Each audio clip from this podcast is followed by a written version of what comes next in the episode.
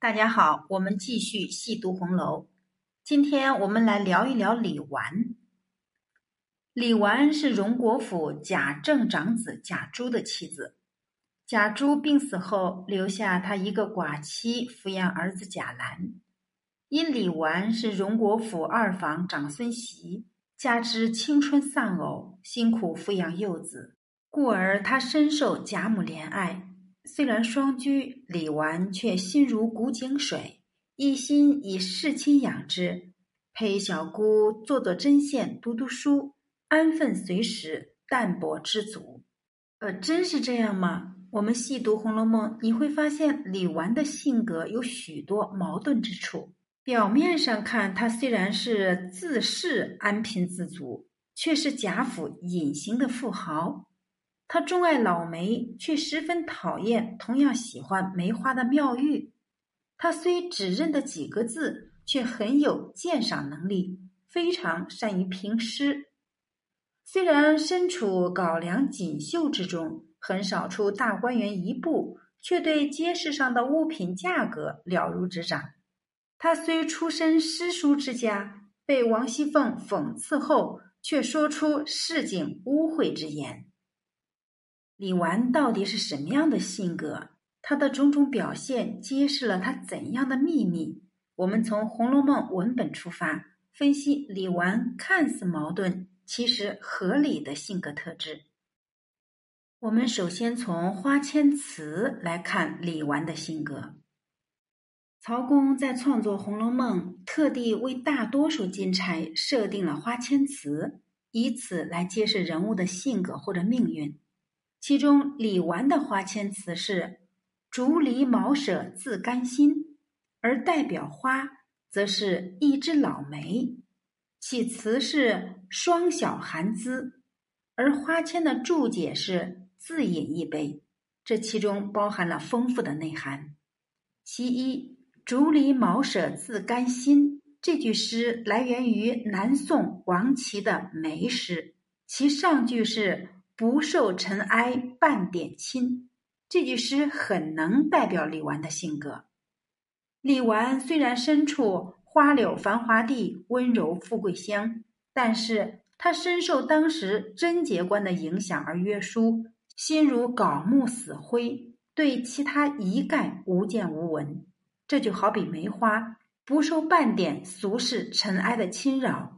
在清贫孤寂的环境中，也能自足自乐。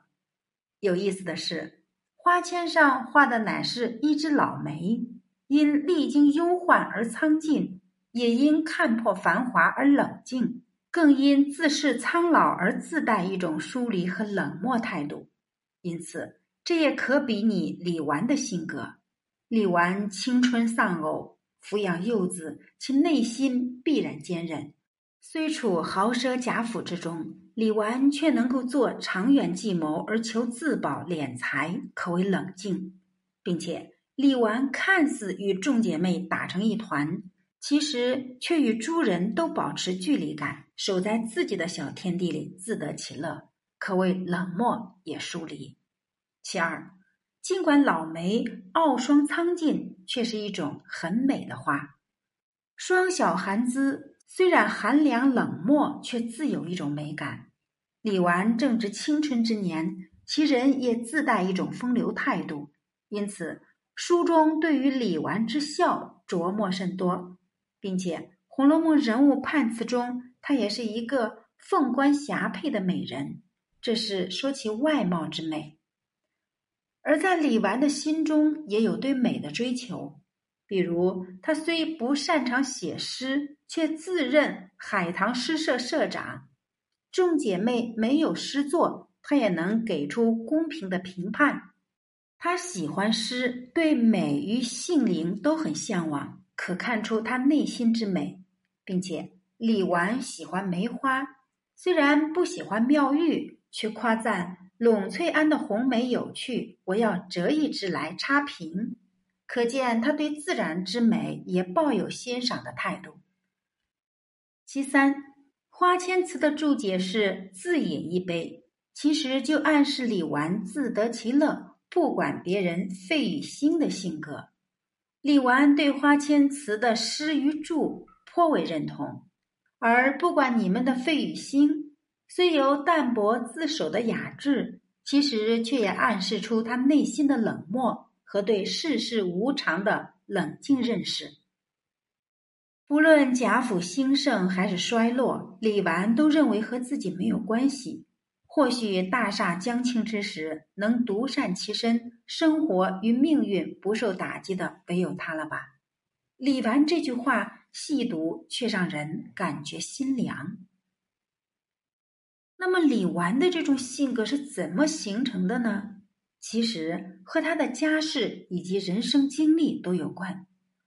李纨的父亲名叫李守忠，所谓守忠，即守定中庸之道，以礼自守，不为情所限，并且他是国子监祭酒，主要负责教育生源，一心只读圣贤书。由此可见，李守忠是一个恪守儒家之道的人。明清时期，文人以程朱理学为尊。讲究存天理、灭人欲，注重个人品质的磨练与约束。那么李守忠对李纨的教育也就非常的严苛。